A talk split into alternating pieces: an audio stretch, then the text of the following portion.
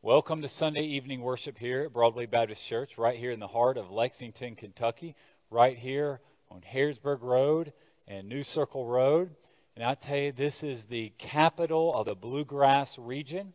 It's an area that the Second Great Awakening, nearly 200 years ago, right up the road, it broke out.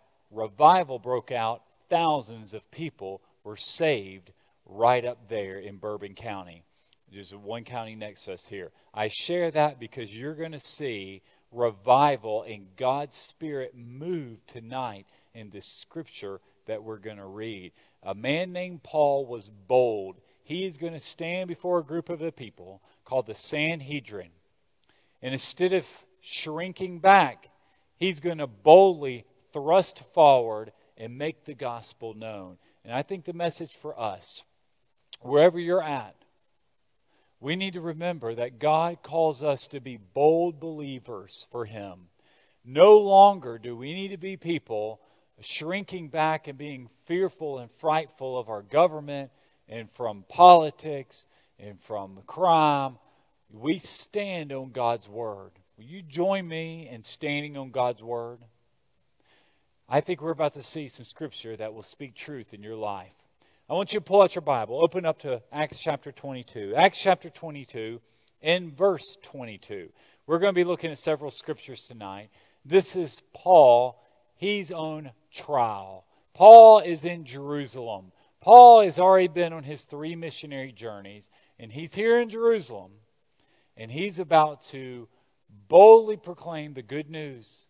He's under Roman arrest, Roman custody, Yet, despite that, the Jews are trying to kill him because they don't like him, because he knows the scripture so well, and he's preaching and boldly proclaiming that Jesus is the Messiah. And I think the principle for us today and what we see here is Paul, despite facing death, did not pull back. He pushed forward. And we need men and women like Paul today. Acts chapter 22, verse 22. They listened to him up to this point. This is the, uh, this is the trial he's on in Rome, in Jerusalem. He's under Roman protection. Then they raised their voices, this is the Jews, shouting, Wipe this man off the face of the earth. He should not be allowed to live. He's, he's addressing the crowd as he's in custody. They don't like him, they don't agree with what he's saying because he just told them that Jesus is the Messiah. And he quoted the Old Testament. He showed from the scriptures how Jesus was the Messiah. As they were yelling and flinging aside their garments and throwing dust into the air, the commander ordered him to be brought back into the barracks, directing that he be interrogated with a scourge to discover the reason they were shouting against him like this. What that meant is you take the man and you tie him up to a post and you scourge someone with a rope, just like Jesus. A rope just isn't a whip, it has sharp glass and, and metal in it. And you would just sit there and beat the man until he told the truth. Eventually, they hoped he, you'd get the truth out of it it would be 40 lashes minus one. So 39 times Paul is scheduled to get scourged, a Roman scourge. Verse 25 As they stretched him out for the lash, Paul said to the centurion standing by, the Roman, Roman guard, Is it legal for you to scourge a man who's a Roman citizen and is uncondemned? Paul hasn't had a fair trial, he's had a mob trial. We see mob rule all over our country right now. First, it was in Seattle. Now, mob rule is trying to take over Washington, D.C. You can't rule by mob rule. This is the type of how Jesus was arrested by mob rule. Jesus didn't receive a fair trial. The Jews stirred up the crowd against Jesus. They persuaded Pilate, who realized Jesus was innocent. Here, the Jews are stirring up the Roman centurion, the Roman officers, to have them scourged. Basically, an unfair trial. It's just a courtesy beating. We don't like you, sir. Let's just let's just whip him. So Paul reveals that he's a Roman citizen, which that carries a lot of weight being a Roman citizen. A lot of folks wanted to be Roman citizens. The commander came and said to him, actually, verse 26. But when the centurion heard this, because he just told the centurion, he's being tied up, and he reveals he's a Roman citizen, he went and reported to the commander, saying, What are you going to do? For this man's a Roman citizen.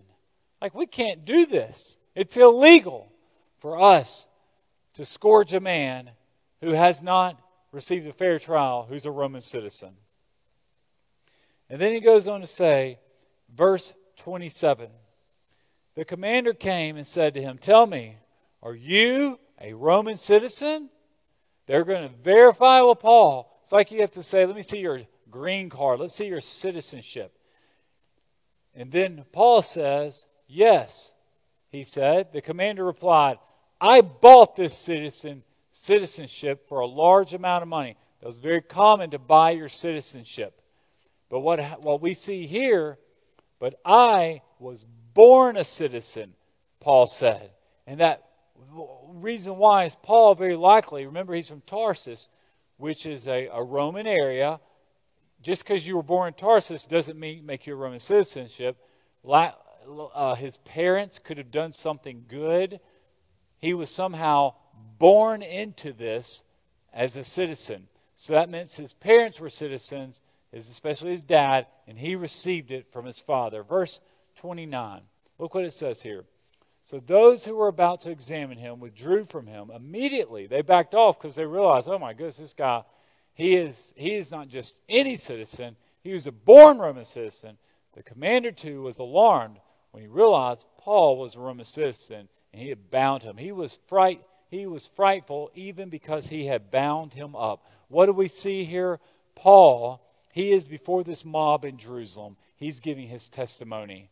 And he's realized I'm about to get beat. I'm about to get scorned. So what do I do? I need to reveal the truth that I'm a Roman citizen. Paul knew Roman law. He was extremely aware that what they were doing was unlawful and wrong. And I think the biblical principle for us today, what we need to know is that when we are in the presence of other people and we see something that's wrong, when you see an injustice, and that's what this is an injustice, we need to speak up. Now, there's injustice all around, and we need to make sure that we're speaking up for injustice that's biblical injustice.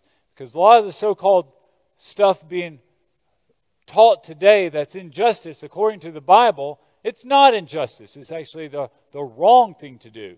We live in a time where right has been made wrong and wrong has been made right. We as believers, we as Christians, we speak up for the fatherless. We speak up against injustice. We speak up against racism. We speak up for the poor.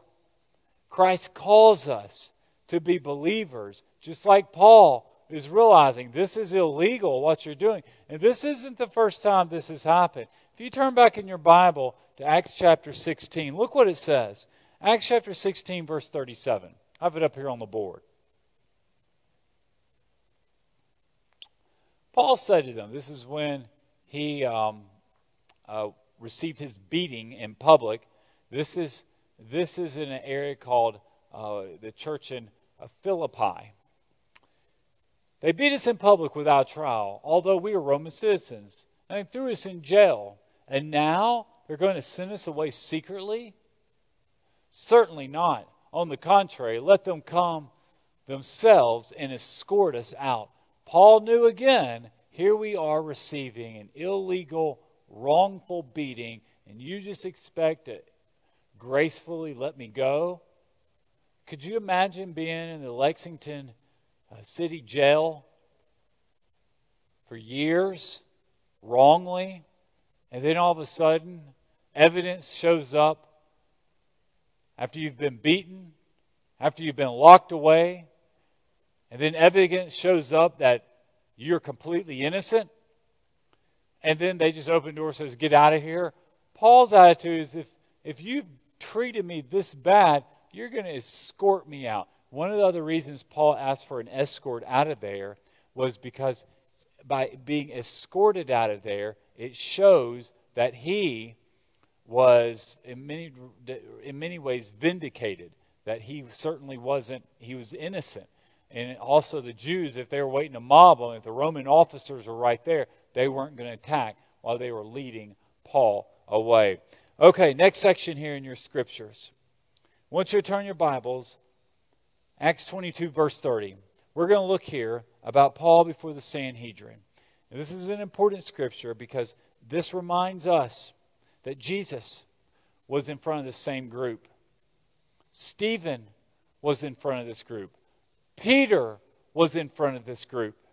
The Sanhedrin had a record for making bad decisions, unjust decisions. That's very important you understand. The Sanhedrin is composed of two different groups.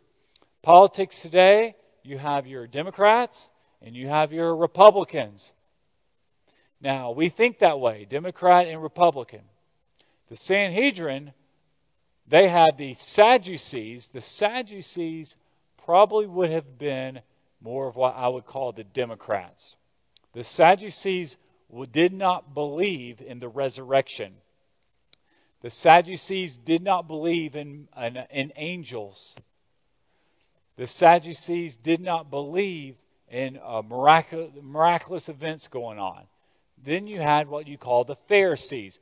The Sadducees were very, um, they, they would be your folks, they would be your people that would be on the left.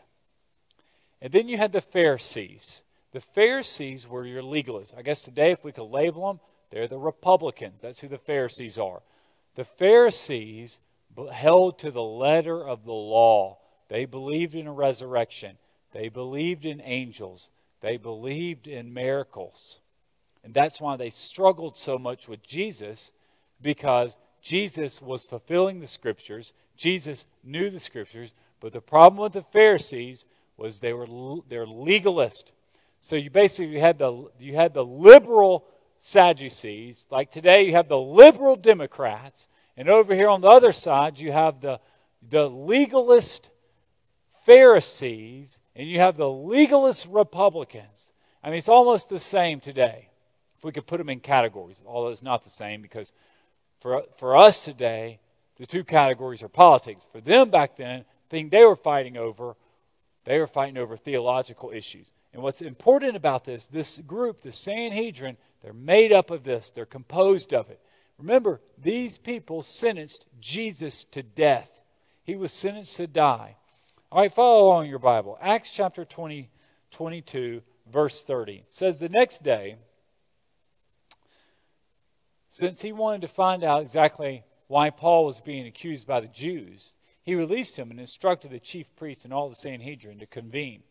He brought Paul down and placed him before them. All right, next verse is now verse 1. So we're in chapter 23, verse 1. But Paul, we're at the Sanhedrin. But Paul looked straight at the Sanhedrin and said, Brothers, I have lived my life before God and in all good conscience to this day. The high priest Ananias ordered those who were standing next to him to strike him on the mouth. So Paul got hit. Paul said to him, God is going to strike you, you whitewashed wall. Do you know what a whitewashed wall is? A whitewashed wall is really a dirty wall that's been washed white. It's like Sherry just painted the deck uh, two days ago, three days ago at our house. You have to pressure wash the deck before you paint it. So even though the deck's dirty, you're, you're washing it off. Eh, a whitewashed wall, a whitewashed tomb means it's going to get dirty again. It's outside. You know, anything outside obviously is going to get dirty. The deck from three days ago is already dirty again. So he's calling them the inside is dirty, the deck needs to be painted, the wall needs to be painted. You just washed it off. You are sitting there judging me according to the law, and yet in violation of law, Are you ordering me to be struck? He's saying, You're violating the law, and that is Leviticus 2 said the priest should not be doing that. Paul shouldn't have been offending the priest. And we'll see here why he possibly said that, and we'll turn in passage a little bit to show that in the book of Galatians. Verse 4 Those standing nearby said, Do you dare revile God's high priest? I did not know, brothers, that he was the high priest, replied Paul, for it is written, You must not speak evil of a ruler of your people. It's amazing that when Paul, this is really amazing how well he knew the Bible. When Paul was rebuked for speaking against those that were in charge of him, what did he do? He actually quoted scripture to condemn himself. That's almost like I tell a lie to you. You ask me what color this iPad is, and I say, oh, it's white. And then I confess and go, You're right. And then you say, No, Dan, you lied to me unless you're colorblind. It's really black. Go, You're right. I did lie to you. And do you know what the Bible says? Thou shalt not lie. I'm sorry. It makes no sense. You're quoting the Bible against yourself. And he quoted a Leviticus chapter 11. That just shows you Paul's knowledge of Scripture, that he even condemns himself when he's challenged on what he did because he was not supposed to strike the high priest. But we're going to show possibly why he did that because of his vision. When Paul realized that one part of them were Sadducees and the other part were Pharisees, he cried out to the Sanhedrin. Paul's a sharp guy. He's one of the guys that he reads his audience. He knows he knows his crowd. He knows the people there, and he recognized, okay, I know what you believe. I know what you believe, and all of a sudden, I'm going to split the two. And he says, Brothers, I'm a Pharisee, a son of Pharisees. I'm being judged because of the hope of the resurrection of the dead. He's saying here in this scripture, I'm on judgment because I believe in the resurrection. Well, the Pharisees believed in the resurrection, so they would side with Paul. The Sadducees didn't. This is almost like today if this is what it would be like in a political mess today this is, say, the House chamber in Washington at the Capitol. The Democrats are all over here, the Republicans over here. That's your house. And then I stand up and go, You guys, you only know I'm on trial here in front of this house is because I support President Trump.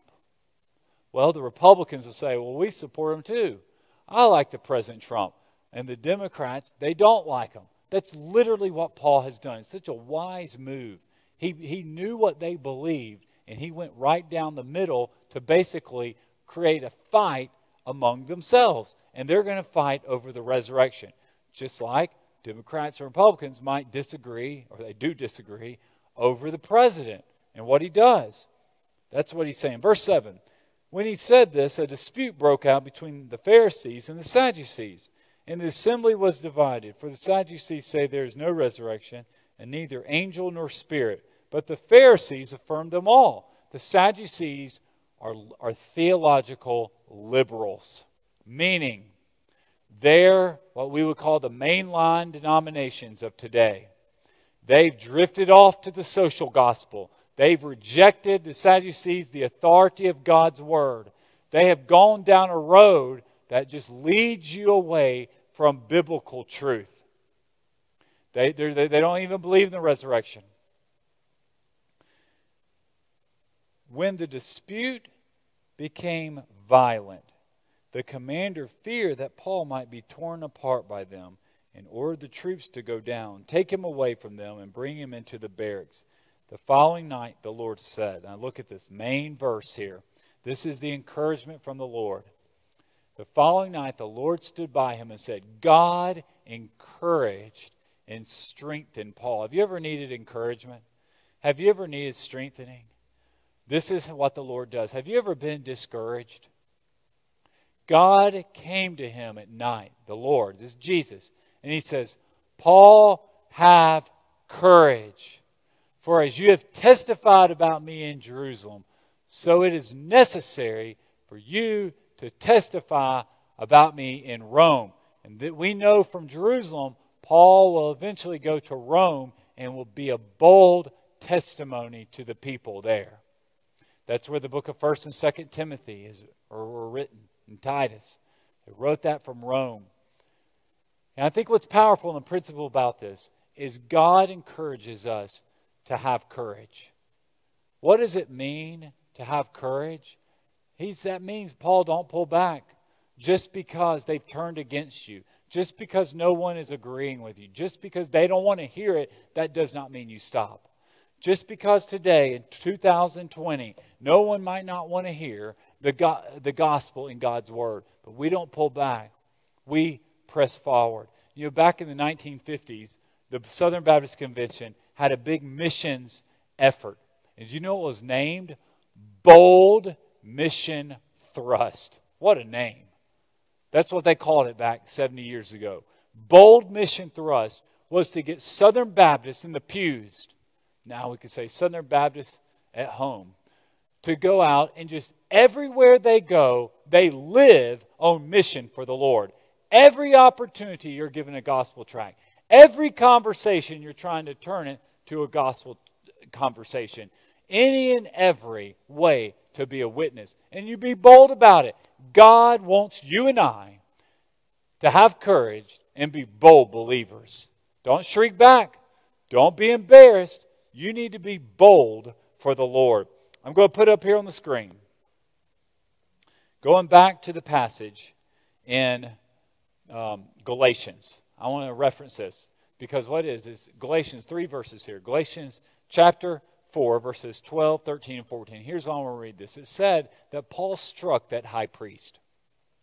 And one of the reasons I think Paul possibly had bad eyesight. Do you have bad eyesight? Do you know I got reading glasses when I was in third grade? And then when I was in fourth grade, I received permanent glasses. And I've had them since fourth grade. And then about two years ago, I got these things. It's like part of life. It starts out with reading glasses, then you get contacts. Then, even with contacts, you still get reading glasses again. I mean, it's just like your vision, just as you go through life, it gets worse and worse and worse. And then when I get older, I have cataract. So it's just part of the, the, the, the deterioration. So, Paul, you have to remember too, Paul's not an old man, or he's getting to be an older man now. He probably doesn't have good eyesight. We don't exactly know, but look up here on the screen. It says, I beg you, brothers and sisters, become like me, for I also became like you. You have not wronged me. You know that previously I preached the gospel to you because of a weakness of the flesh. Paul had a thorn in his side.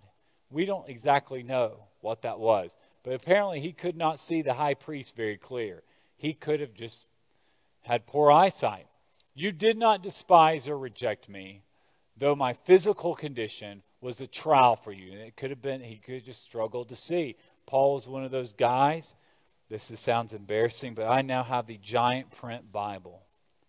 That's what I use.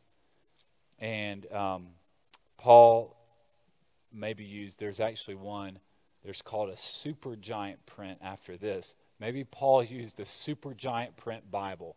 So he's walking around carrying this massive Old Testament, reading it. But that basically, even though I'm struggling with my eyesight, I can barely see my physical condition. It was not a trial for you. On the contrary, you receive me as an angel of God, of Christ Jesus Himself. He's recognizing that even though I struggled with my vision, even though I used super giant print Bible, even though I might have walked with a limp, I had a thorn in my side. You didn't hold that against me. My handicap did not prevent you. Who in your life has a handicap that you're not listening to? Who in your life that you know maybe they're blind? Maybe they have mental illness. Maybe they're struggling with some other some other issue. Maybe they have struggled with alcohol. There's some type of struggle someone has. And God wants to use that person to speak to you. But a lot of times we write those people off and we think, what can he teach me? He can't even overcome his drug addiction. Why would I listen to him? many times it's the unlikely people that God raises up. I'll never forget. Back, oh gosh, 10, 12 years ago, I had to invite this guy to come preach at the church I was pastoring in Georgia. And the man was in a wheelchair. And I said, Brother so and so, I bet you receive a lot of preaching opportunities to go and, and share the gospel and go to different churches. He's just great preacher. He was in a wheelchair. And he says, Daniel, you know, it's getting harder and harder. I go, I wonder why. He says, people don't, people won't say it, but I really be, eh, believe they don't want someone with a wheelchair. It just takes so long to get in with use the ramp, to get up on the stage. I mean, even here in our beautiful sanctuary. You know, unless somebody lifted him up, got some of the deacons to lift him up, he would have be preaching from the floor. And he says that could actually hinder some of my opportunities to share God's word. But I want to tell you, that man spoke to me from that chair. I still remember his message. He shared about how he was he could not walk. I believe he was in a traffic accident. And he'd been that way for decades. Yet God continued any and every opportunity to tell people about Jesus, proclaim the gospel at church. He did it, and he was bold. He never was apologetic, but he felt that his chair hindered his opportunity. Paul saying, I want you to know I appreciate you, church in Galatia, that you still give me an opportunity despite my physical condition. Last three things, we're going to put them on the board here. Paul's strategy. Here it is. What did Paul do? Paul revealed his Roman citizenship. He had to pull out his citizenship card. He realized, I'm about to get beat. I'm an old man, I might not make it. So he knew that he, by saying he was a Roman citizenship, he would get, he would get through this. Number two, Paul re- rebuked the high priest. The high priest was basically mocking him because he proclaimed that God appeared to him and that Paul believed in Jesus. Listen, the Jews back then, they did not believe that Jesus was the Messiah. And Paul rebuked the high priest. And number three, he divided the Pharisees and Sadducees. He was very wise to do this. He recognized that he had to move. The, the, the focus was attacking Jesus and attacking early Christianity. He had to change the conversation from Christianity to all of a sudden to let's argue and fight among ourselves. So we're not attacking Jesus, we're just going to bicker whether or not there's a resurrection. Do you know the sad thing, and final thing here? The sad thing about this the Sadducees, the theological liberals, the Pharisees, they were the theological legalists. The Bible records some Pharisees coming to faith in Christ. But do you know? Nowhere in the Bible do we ever once see a Sadducee, someone who rejected the Scriptures, coming to faith in Jesus Christ. And I believe that's true today. You start going down the road of rejecting Jesus, rejecting the authority of the Bible, rejecting the Scriptures in your life, you will not be a believer in Christ. You cannot say, I dislike the Bible, I don't believe in the Bible, yet I love Jesus. Scripture calls you and I to be believers, to be Christians that love truth. And what is truth? Scripture is truth. God's Word is truth. Do you believe that? Have you trusted Jesus? Do you believe in the truth? We don't need to be a liberal Sadducee. We don't need to be a legalist Pharisee. Christ is calling us to be believers. I'm asking you tonight. It's the last Sunday in June, Sunday night church. I love Sunday night church. You pull your Bible out and you follow along the scriptures. God speaks to you. I'm asking you do you believe in the truth of Jesus? Is Jesus your Savior? I give it, always give you an opportunity to respond online. And you can bow your head right now and pray and receive Jesus. I want you to close your eyes, bow your head. If you want to receive Jesus, I want you to say this prayer to yourself. God knows your heart. Dear Jesus, I want truth. I want the truth from Scripture. I want this truth from Jesus. Lord, I pray that you save me. I'm turning from my sins and believing and trusting in you. Lord, I receive you. I love you. Thank you for saving me tonight. God, do a new work in my life. I'm yours. In Jesus' name I pray. Amen. I want you to look up. The Lord loves you. If you said that prayer, He doesn't just love you, He saves you. Send me a message, message our church Facebook page. I appreciate your faithfulness to this church, faithful in giving. Your contributions, your giving to Broadway Baptist Church here in Lexington helps us stand on God's Word amidst so many other churches, so many other people are falling away from what saves them the best. I actually believe our message that we're proclaiming here at this church is the greatest message for this city and for our nation, the world. This is what people this is what saves people. Your revival starts just like that revival nearly 200 years ago when we return to the truth of God's word. And that's what that's what this this city, this nation needs. We experience revival. Thank you for joining us. Thank you for giving. Thank you for trusting in Jesus. I hope to hear from you. I hope you have a wonderful evening. I will see you again Wednesday for our Wednesday night Bible study. Make sure you share this um, broadcast. Make sure you like it. Tell your friends about it. Every Sunday morning, Sunday night, and Wednesday night, you need to join me right here online, studying and learning God's Word. God bless you.